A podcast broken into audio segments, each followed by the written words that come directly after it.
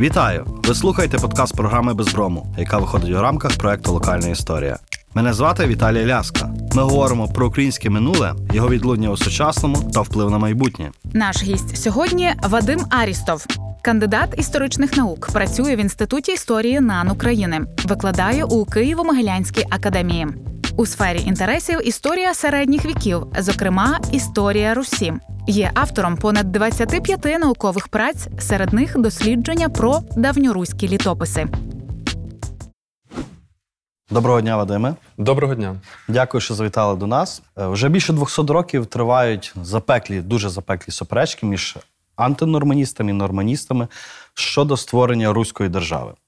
От на тлі е, цих суперечок, наскільки вдалося зберегти чисту науку? Звичайно, політика в ній присутня, але чи домінує зараз політика в теоріях щодо походження е, Київської чи Руської держави?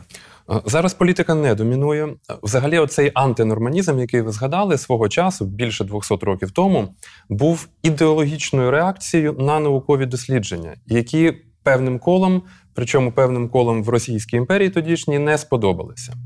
І звідси почала розгортатися оця антинорманістська думка, яка полягала в тому, що і слово Русь, е, і е, перша спільнота, яка окреслювалася цим словом, має походження яке завгодно, тільки не скандинавське, не північно-германське. Чи ми можемо говорити, що е, слово Русь, так це е, там немає слов'янського компоненту? Знову ж таки маємо Рось, Росаво, ці всі річки, на яких ще е, дослідники, там, напевно, що народницького е, історіографії намагалися прив'язати Русь саме географічно туди.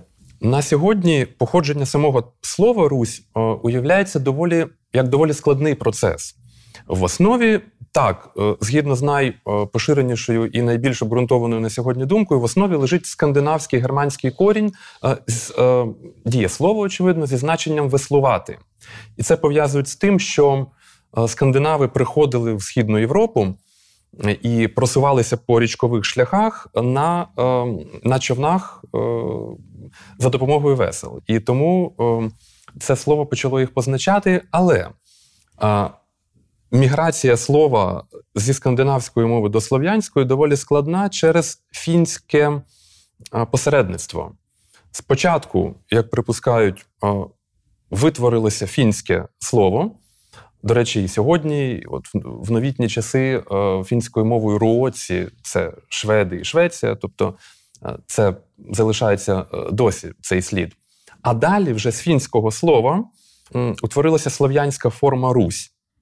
І потім, наскільки це можна, наскільки можна судити, відбулося дуже дивно.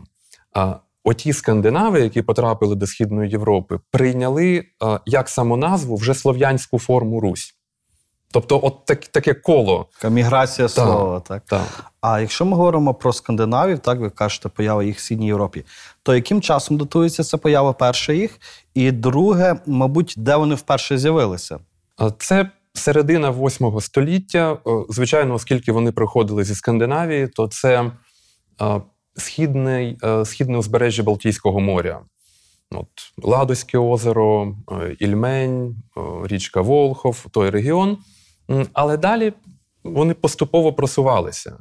А в першу чергу вони просувалися по річкових шляхах, не е, створюючи тривалих поселень в, в глибині е, території, так би мовити, тому що вони е, просувалися як купці, як такі мілітаризовані групи купців, які прагнули потрапити не до нас, власне, а далі. Тобто Східна Європа була Ну, для них лише транзитною зоною. транзитною зоною. Да, вони прагнули до країн е, мусульманського сходу, до арабського халіфату, де якраз тоді починають карбувати срібні е, монети діргеми. І от це ці е, ранні скандинави е, Русь е, стали ну, такими мисливцями е, на срібло. Тобто першою такою точкою археологічно зафіксованою є Ладога, так, якщо ми говоримо про варягів. Так? Ем, і тут дуже цікавий е, кейс такий, бо фактично, коли ми говоримо про м, 18-19 століття, антинорманізм заперечувався з точки зору державної ідеології, фактично. Так? Але що в 19-му, що зараз, е, теперішньому столітті, маємо те, що російська державність вона прив'язує ту свою точку виникнення від запрошення, того легендарного запрошення е, Синеуса, Тру- Трувора і Рюрика е, Владого. Чому так? Це давня традиція, яка тягнеться ще з пізньосередньовічних часів, яка виростає прямо з літописної легенди. Але в сучасній інтерпретації це вже, це вже е, сучасний контекст політичний диктує. І от е, не так давно, там, більше 10 років тому, якраз от виникла ця, е, ця ідея.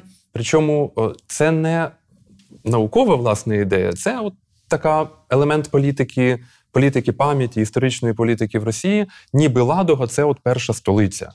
Та? І ідея можна зрозуміти, в чому полягала.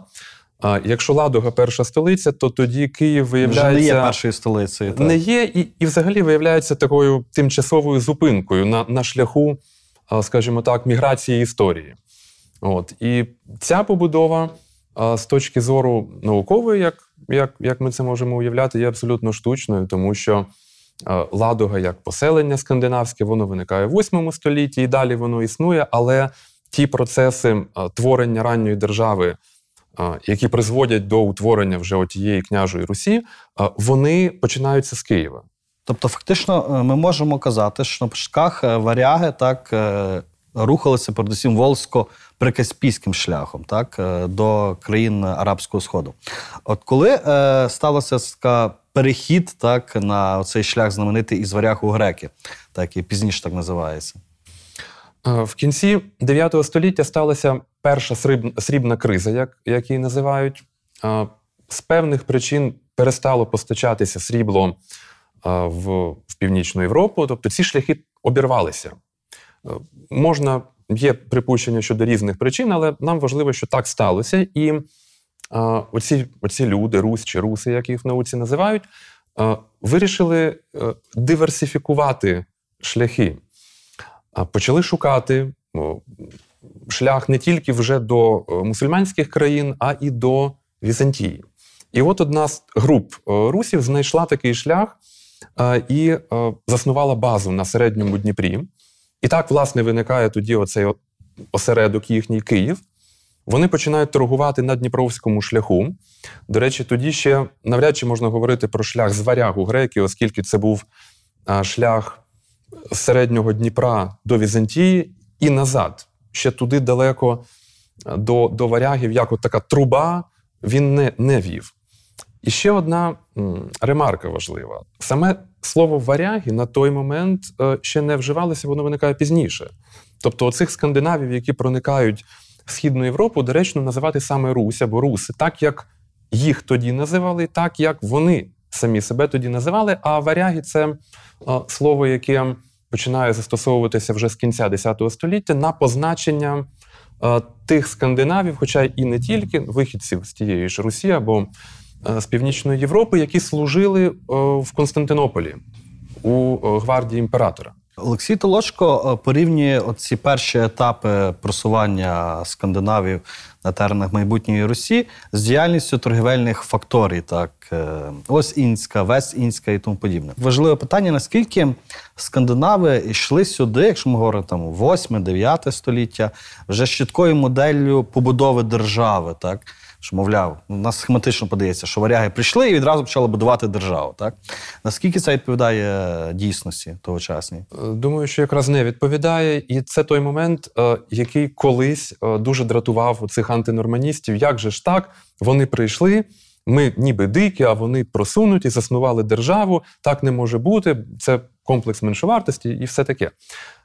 І зараз, між іншим, е, в- Росії є, можна спостерігати в наукових е, працях певну, певне відродження от такої ідеї. По-перше, історизація Рюрика, ніби це от людина, яка тотожна одному вождю скандинавському, який там, робив рейди по Західній Європі, якого звали Рорік. Це стара ідея, що це тотожні люди. Е, А з цього роблять висновок, що він там спілкувався е, з франками, тобто Каролінги, імперія. Він там набрався досвіду, прийшов сюди, і от за готовою моделлю будує державу. А, це нічим не підтверджується. А сама постать Рюрика, так, вона досі оповита таємницями. Ми знаємо, що це був за Рюрик, так, звідки він походив і що з ним врешті сталося. Це легендарна або напівлегендарна постать. Про нього ми знаємо лише з повісті временних літ.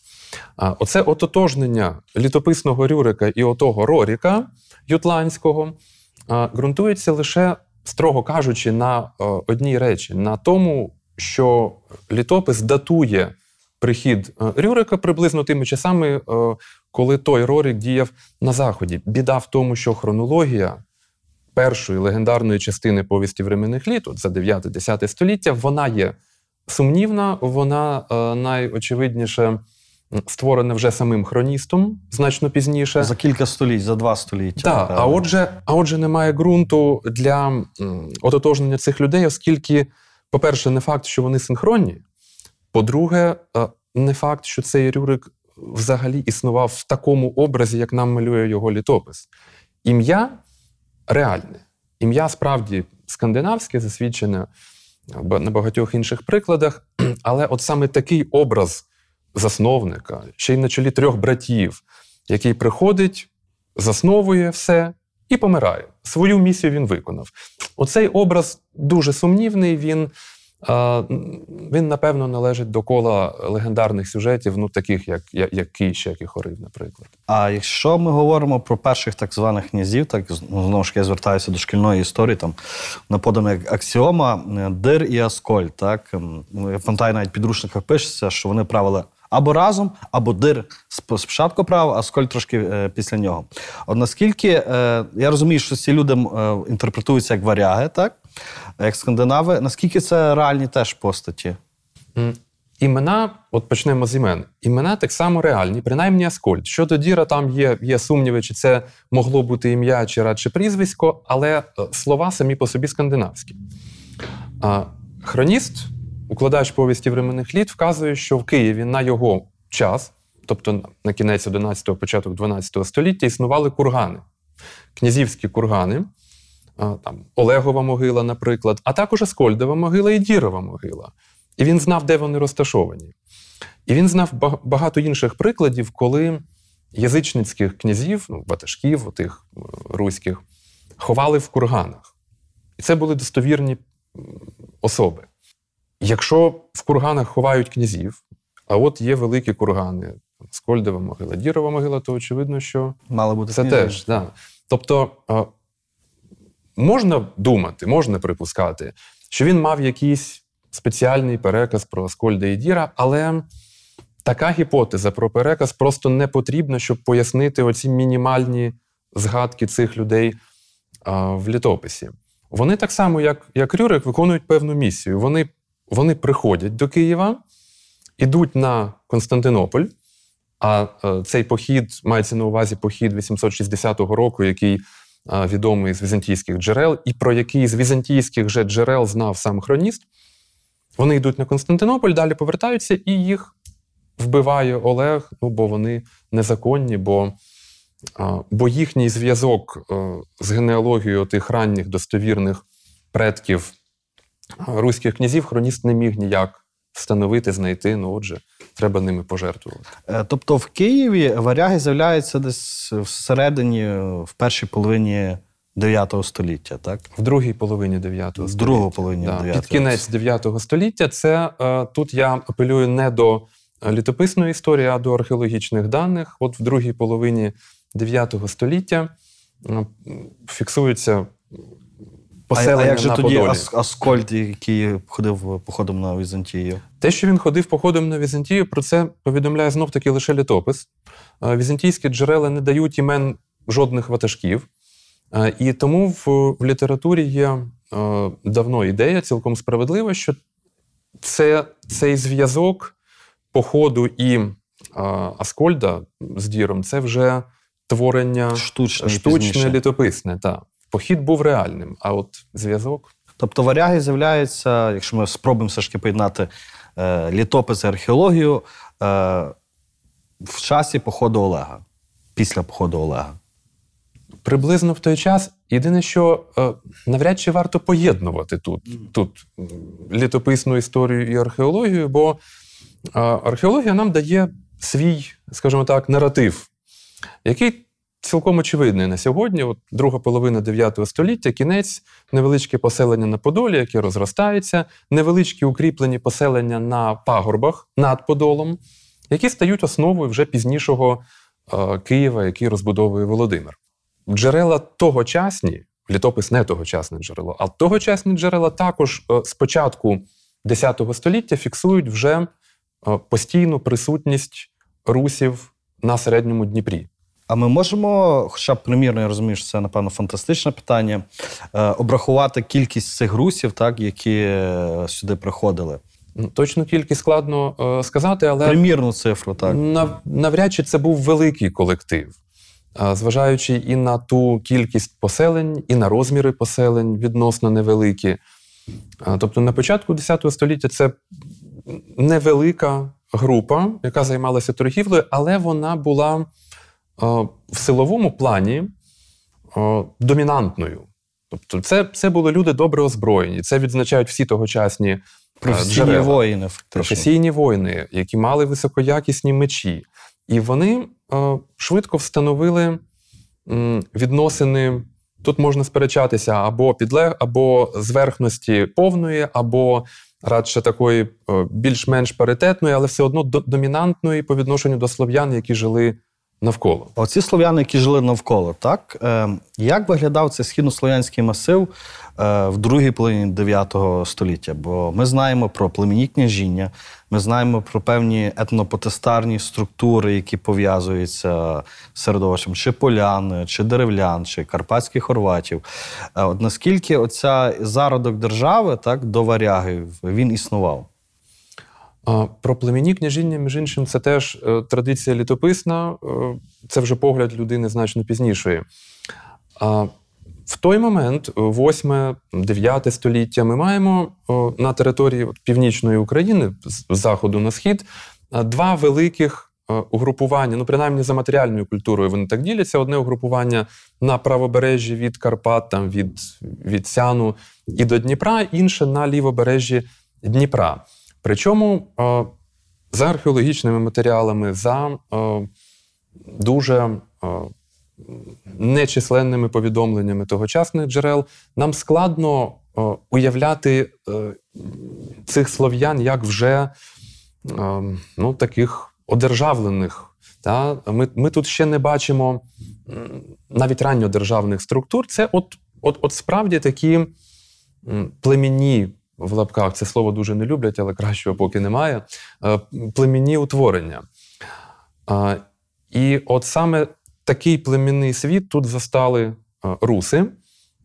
І далі, що цікаво, вже пізніше, в кінці е, X століття, на початку XI, коли київські князі вже починають активно поширювати свою владу на е, цей слов'янський масив, то відбувається знищення попередніх слов'янських е, гнізд, поселень, Городищ. городищ та городищ. Але це, це городище ще не такого, е, не такого рівня, як вже пізніше княжий Київ. Фактично не міського характеру. Не міського, так. Це, це укріплені поселення, скажімо так. А коли е, цей термін Русь, так він з етноніму перетворився на означення держави.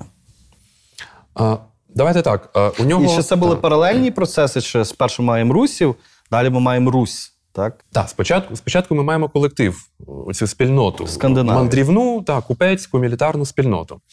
А, а далі відбувається одночасно в кілька способів. Значить, в кінці X століття, коли вже а, Володимир починає розбудовувати осередок на середньому Дніпрі, і коли вже замість а, невеличкого поселення а, Київ перетворюється справді на місто з великими фортифікаційними спорудами, з кам'яними будівлями. А, А довкола Києва теж починається розбудова укріплених вже не селищ, вже міст. От тоді слово Русь набуває територіального значення остаточно. Тобто, перші натяки на територіальний зміст слова Русь ми бачимо у візантійських джерелах ще X століття, але це тоді радше спроби самих візантійців якось упорядкувати для себе цей незрозумілий простір. А тут уже справді, тут уже є, є та матеріальна реальність, яку слово Русь може позначати от, в плані території. Водночас на цій території під владою київських князів формується фактично нове суспільство, яке організовано вже на, на інших принципах, над яким стоїть, е, стоїть князь, стоять князі, яке вже організовано от, в міста, яке вже платить данину регулярну князям. І це слов'янське населення теж отримує назву Русь. А отой е, давній колектив, відокремлений від е, слов'ян, в основі своїй скандинавській, невеличкий колектив, він розчиняється. Асимільовується. Да, тобто він, він слов'янізується. Причому це ми ще бачимо е, ознаки цього ще з середини X століття. Хрестоматійний приклад це ім'я князя Святослава. Ольга, Ігор, скандинавські імена, а дитина вже має слов'янське ім'я. Тобто це почалося Так раніше. само Володимир, Ярослав і інші, Володимир, Ярополк. Е, Зрозуміло. Ця дата, так, яка в нас завжди е, фігурує як час утворення Руської держави, Руської землі, 882 рік, е, прихід Олега. Наскільки оця е, державність Олега вона була ну, повномірною державністю? Наскільки Новгород і Київ в тому часі вони справді е, об'єдналися під е, владою київського вже князя? Ну от літопис нам малює ось таку картину, правда. Два центри: Київ, Новгород. Олег мігрує з півночі, бо там ніби Рюрик сидів, мігрує на, південь. І от така двоєдина структура. По-перше, Новгорода тоді не існувало. Існувало там інше поряд з Новгородом городище, е, ну, умовно його називають Рюрикове городище, менше з тим. Сам Новгород, за археологічними даними, які вже є давно і з кожним роком тільки підтверджуються, виникає в середині X століття. Тобто з Новгорода Олег не міг Не сюди прийти. Да.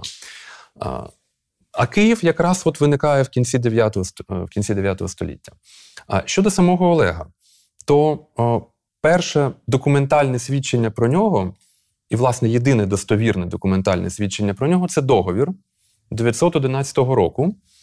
Перший договір Візантії з е, русами Дніпровськими. І Олег в цьому договорі виступає як е, очільник, як ватажок у цих русів. Це, власне, і все.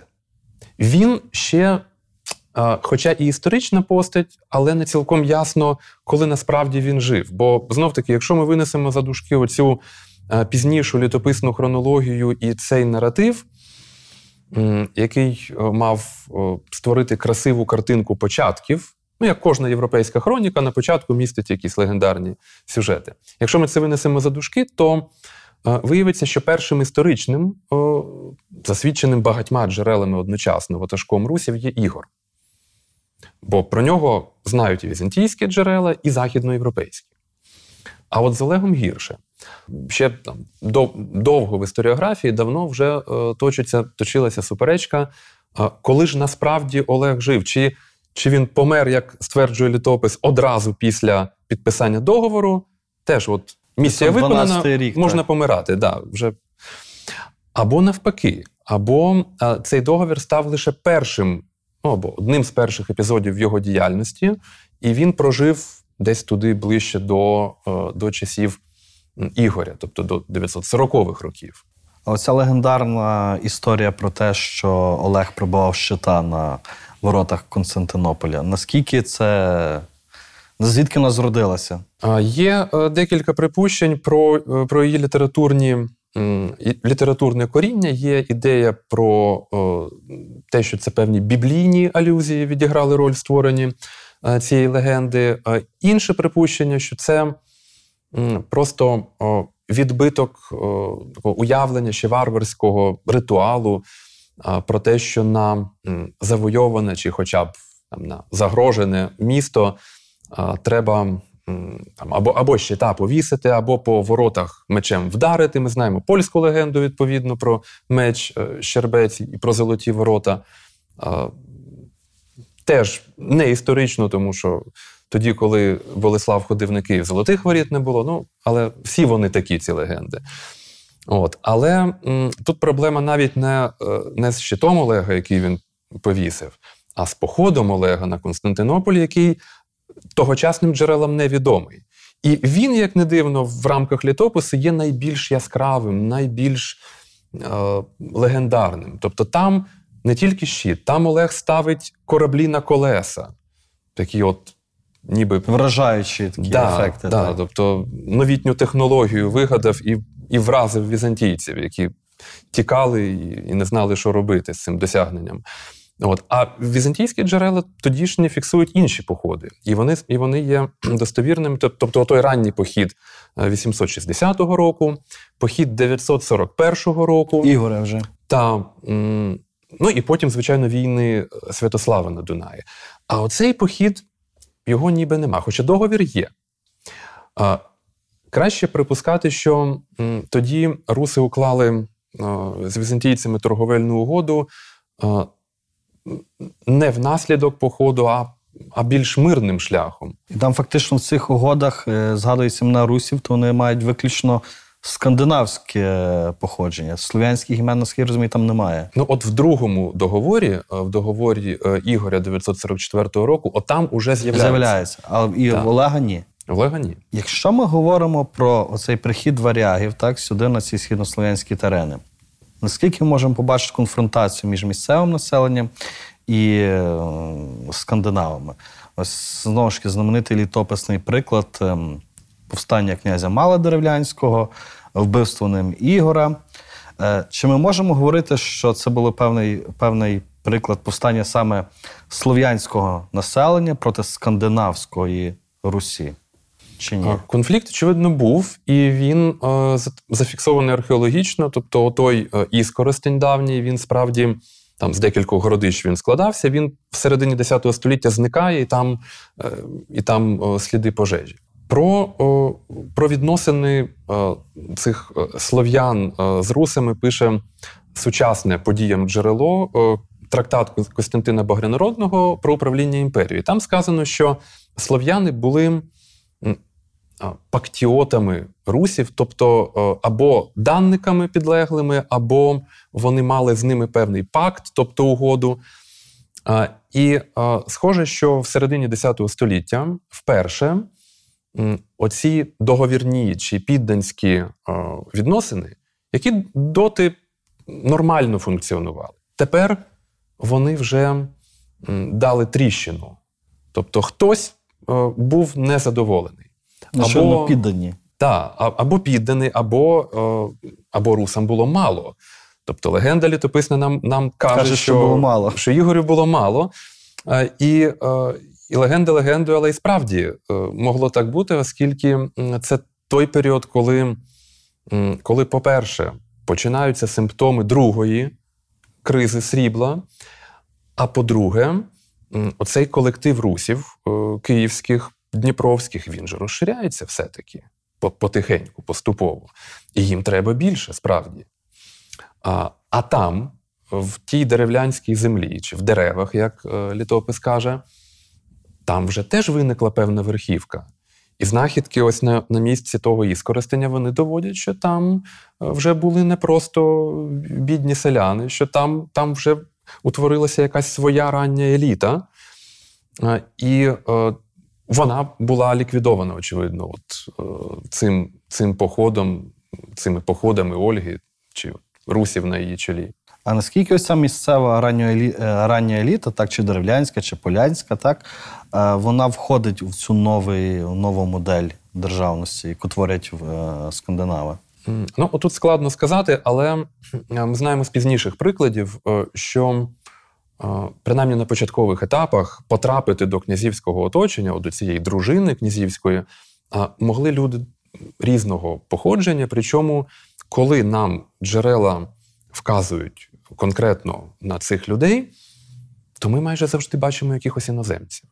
Або знов-таки варягів, або угрів, або різноманітних тюрків. І це не дивно, тому що людина запрошена звідкись, яка не мала тут коріння, вона більше залежала від, е, від особи князя. З ним можна робити все, що завгодно, він, він, він відданий тобі. От. Це, це один момент. Інший момент оте, ота ліквідація слов'янських городищ, якою займається і Володимир, і там, його діти. Вона е, вела за собою і ліквідацію верхівки, якою б вона не була. І тому, е, тому мені здається, що ця інтеграція е, слов'ян, принаймні на початковому етапі, в руську еліту була дуже обмеженою і дуже непростою. А, що було характерно, задали про дружину, характерно для цієї дружинної моделі державності? Фактично, ми говоримо про початкову Русь як дружинну державу дуже часто. Ну так, да, це, це рання держава от, з кінця X століття, бо до кінця X століття ми це навіть не можемо ніякою державою назвати, оскільки низка торгівельних факторій, так, розкиданих ну так, фактично так. Тобто нема, немає міст як таких, е, немає достатньої території, яка би безпосередньо адмініструвалася. Немає значного розшарування в цьому ко- колективі руському. Вони окремо, слов'яни окремо. От тільки, тільки з кінця X століття ми бачимо інтеграцію, злиття і от вже нове суспільство. Так от навіть ця держава, вона тільки починала свій шлях. Бо ми часто забуваємо, що державні структури вони отак на раз-два створюються. не створюються.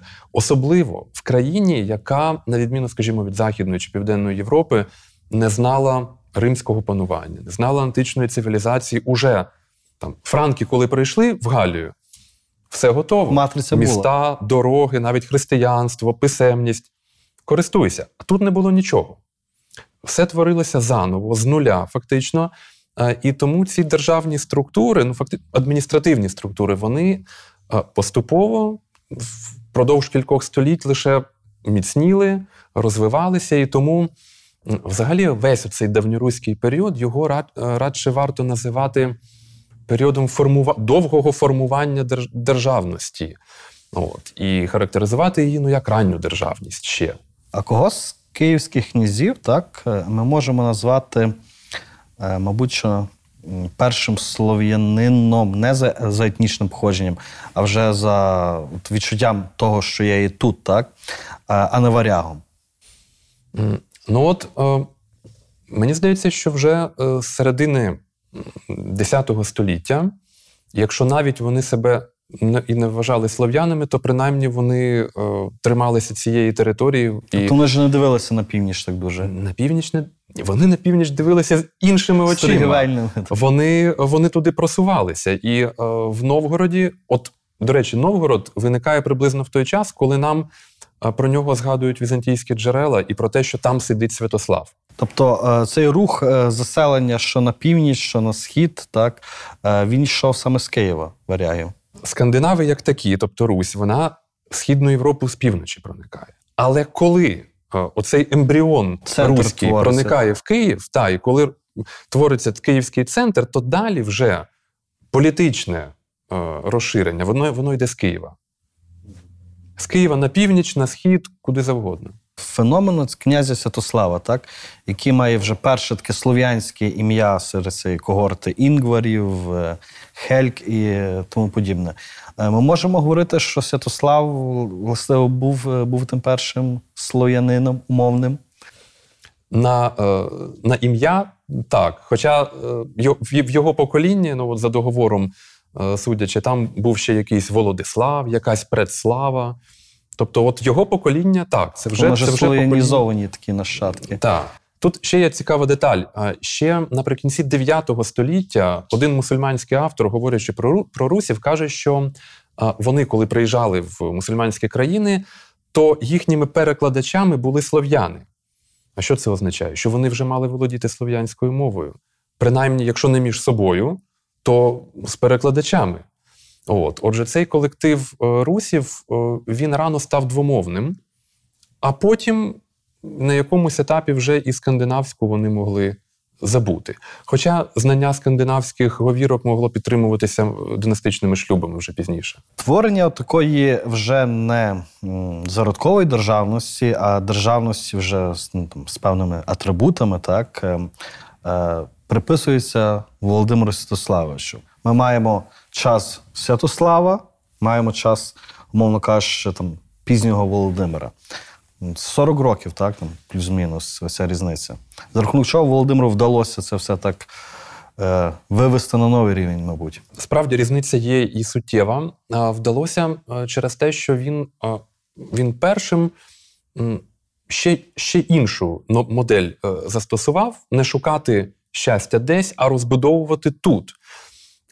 Він починає розбудовувати довкола Києва населені опорні пункти, де можна було розмістити постійно е, великі воїнські контингенти, оцю, оцю дружину. Ну і в самому Києві, і довкола Києва. Раніше цього зробити було неможливо, і тому для е, далеких походів і той самий Святослав, е, київські руські ватажки мусили користуватися допомогою найманих норманів, тих варягів. І це було навіть пізніше. Тобто, ми знаємо і про війни синів Володимира, де теж залучали варягів, але невдовзі це вже припинилося. Але це практика старіша. А тепер можна було розмістити е, воїнський контингент тут на місці, а це означало, що можна вже повноцінно панувати І мати опору. Опору, е, панувати, накласти данину вже регулярно, не навідуватись самому, а вже е, адмініструвати це населення е, через своїх представників. Тобто починає зароджуватися адміністративний апарат, а це є основа держави. Вважається, що знову ж таки такою основою державності стала низка реформ е, Володимира, так, зокрема, прийняття християнства.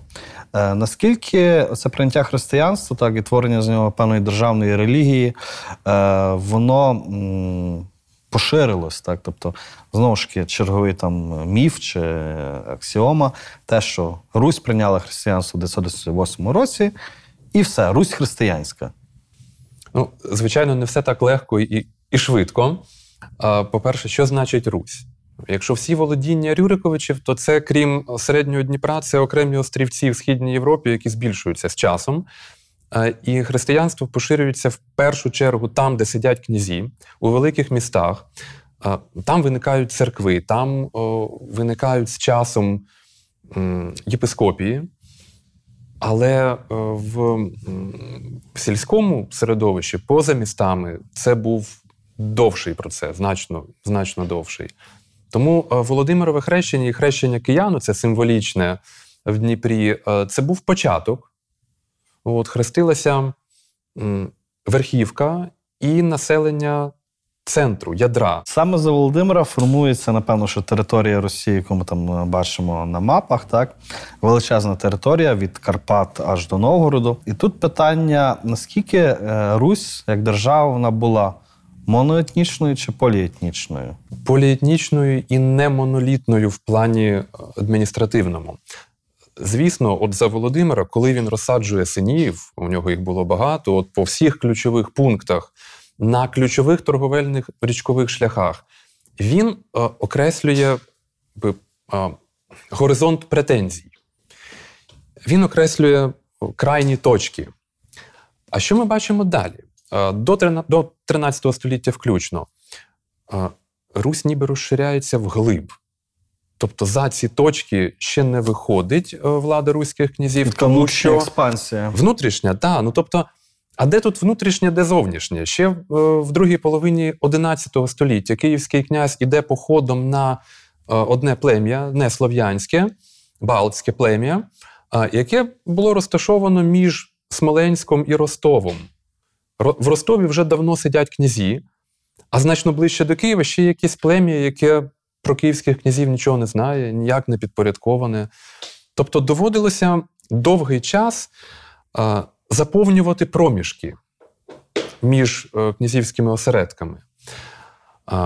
І зрозуміло, що і на початковому етапі, і так само далі, оці окремі е, осередки князівські по, е, по Східній Європі, вони не становили адміністративної цілості. В них сиділи нащадки е, спільного предка. Е, Вони всі належали в церковному плані до е, Київської митрополії. Оце, напевно, була єдина інституція, яка їх поєднувала. От. А в них були спільні моделі управлінські, ну бо князі нав'язували цю модель, яка була вперше застосована тут, в Подніпров'ї. Але це були фактично самостійні е, території, і етнічне наповнення, навіть якщо брати слов'янські. Слов'яни терени. різними бувають. І так. слов'яни різні бувають, да, і говорили вони різними говірками. Тому Прийняття Володимиром християнства з Константинополя. Е, Наскільки воно розвернуло Київ так, з півночі на південь?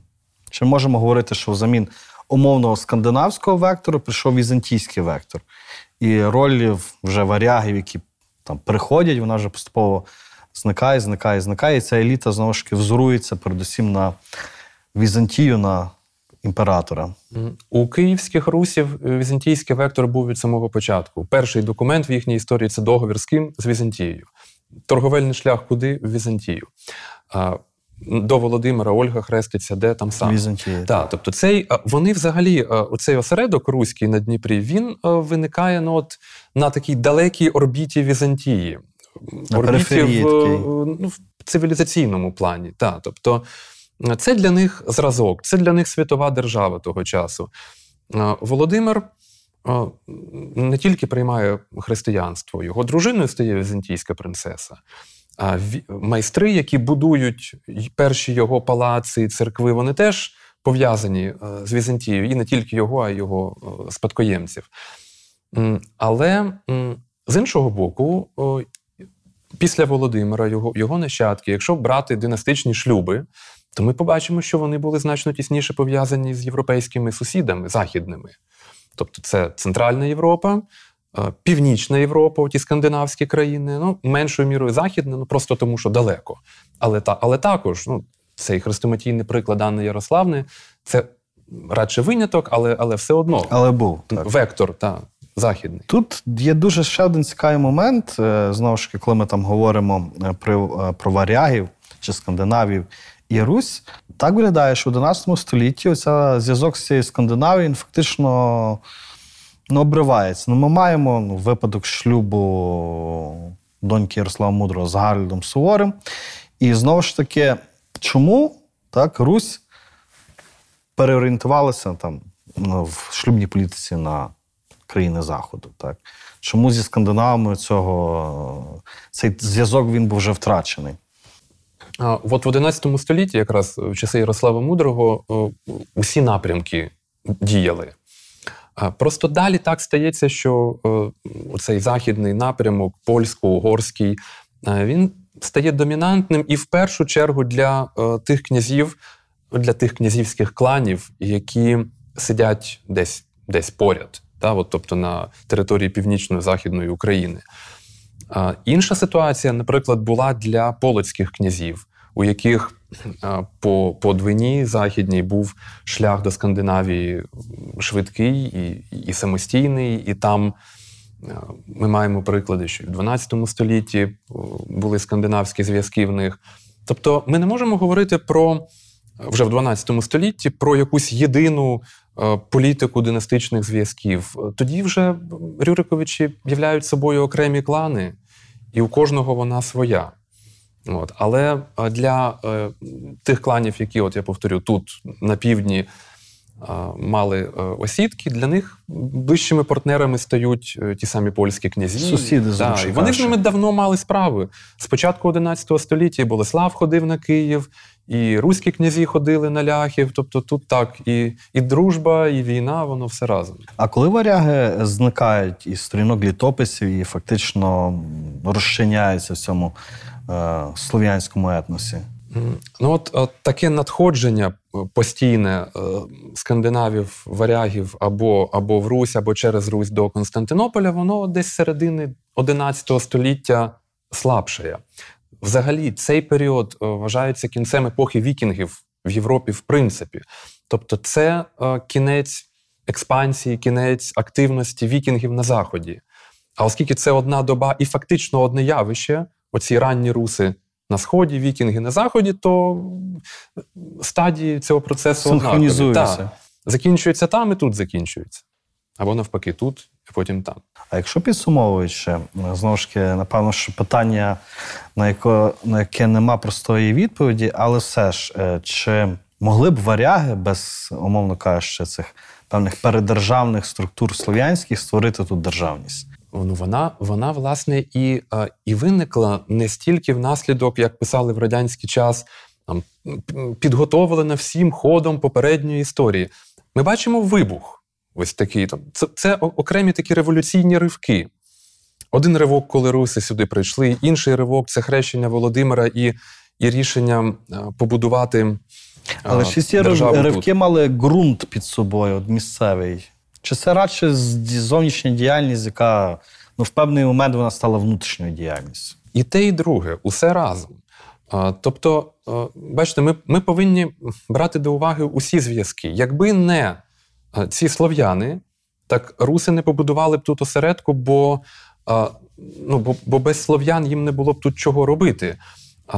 Їхня торгівля побудована на співпраці з цими слов'янами, і, і, зокрема, работоргівля. Так, неприємно, але, але, але факт. Але факт так. Да, е, їхнє, їхнє розширення і успіх цього осередку теж був зав'язаний на продуктивні відносини з тими ж слов'янами.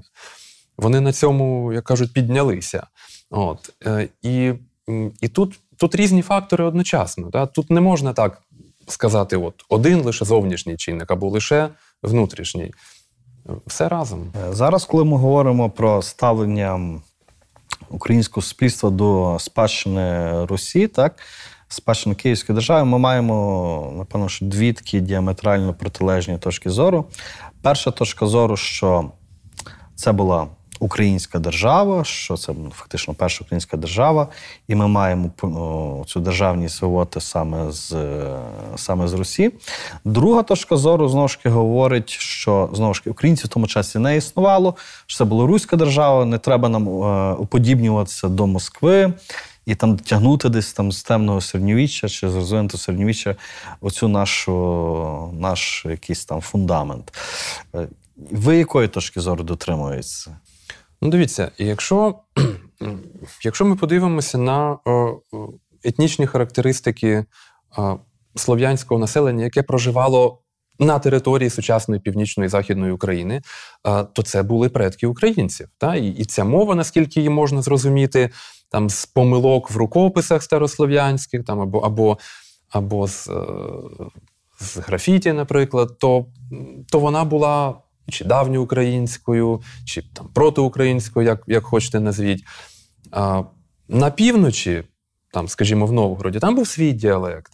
Тобто а, ми не повинні казати, що ну, е, в цю пастку потрапляти а, єдиного народу і єдиної народності.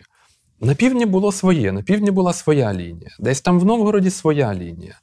От, і м, оця навіть, е, навіть князівська влада, та, вона на півдні робить е, еволюцію в одному напрямку. От, там це е, Волинське князівство вже 13 століття чи Галицько-Волинська династія. Пізніше, пізніше тут ми маємо князівство Литовського, Литовської доби, да, часів Великого князівства.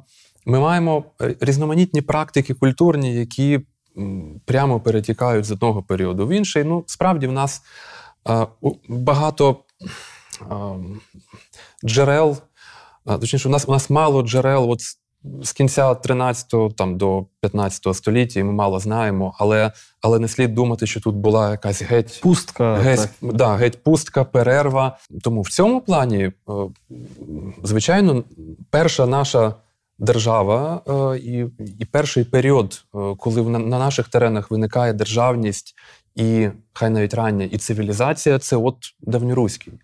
Дякую. Дякую. Тому будемо сподіватися, що ми цю, цю боротьбу за нашу спадщину будемо продовжувати і не дозволимо нашим північним сусідам монополізувати Русь, так, як якось певно колись. Їм своє, нам Так, нам своє, своє. робить і е, свій керунок рухатися. Дуже вам дякую. дякую вам.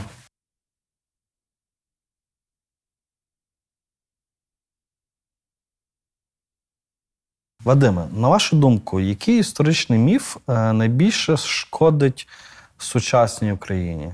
Я б казав не стільки про якийсь окремий міф, а загалом про недовіру до професійного наукового знання і, власне, в історичній сфері.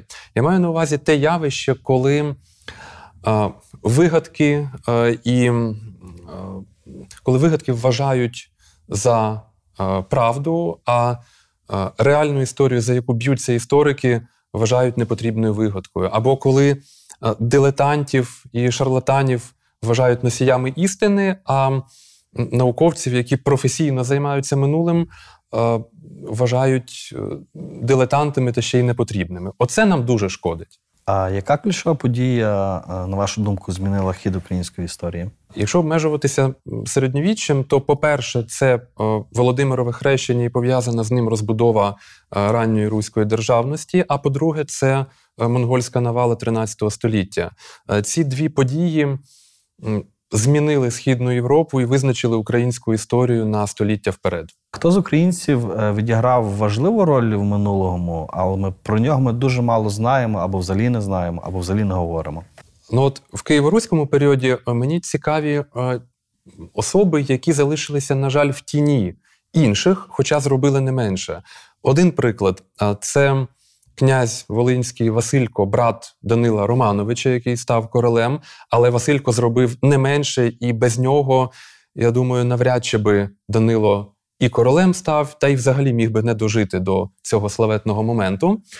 А інший приклад це ігумен Видубицького монастиря Сильвестр, найвірогідніший укладач повісті временних літ, який, на жаль, незаслужено опинився в тіні Нестора. Продовжіть, будь ласка, фразу Історія важлива, тому що Тому що це наше минуле, це наш, е, це наш досвід. Це, це ми. за Володимиром Винниченком українську історію неможливо читати без брому, тобто без заспокійливого. От наскільки цей стереотип нації жертви визначає нас сьогодні, і наскільки він може визначати нас в майбутньому? Е, Читати українську історію е, без брому можна і потрібно. І справді цей е, міф, до речі, от оце теж шкідливий міф е, про, про націю жертву, і, і, і він шкодить, і він, е, і він нам задає рамки і зашореність. Але мені тут цікавіше навіть те, чи можна і як можна українську історію без брому писати. Максимально повно, та ще й коректно, об'єктивно, і щоб надихало. І Це питання. І І, доступно. доступно. Оце питання.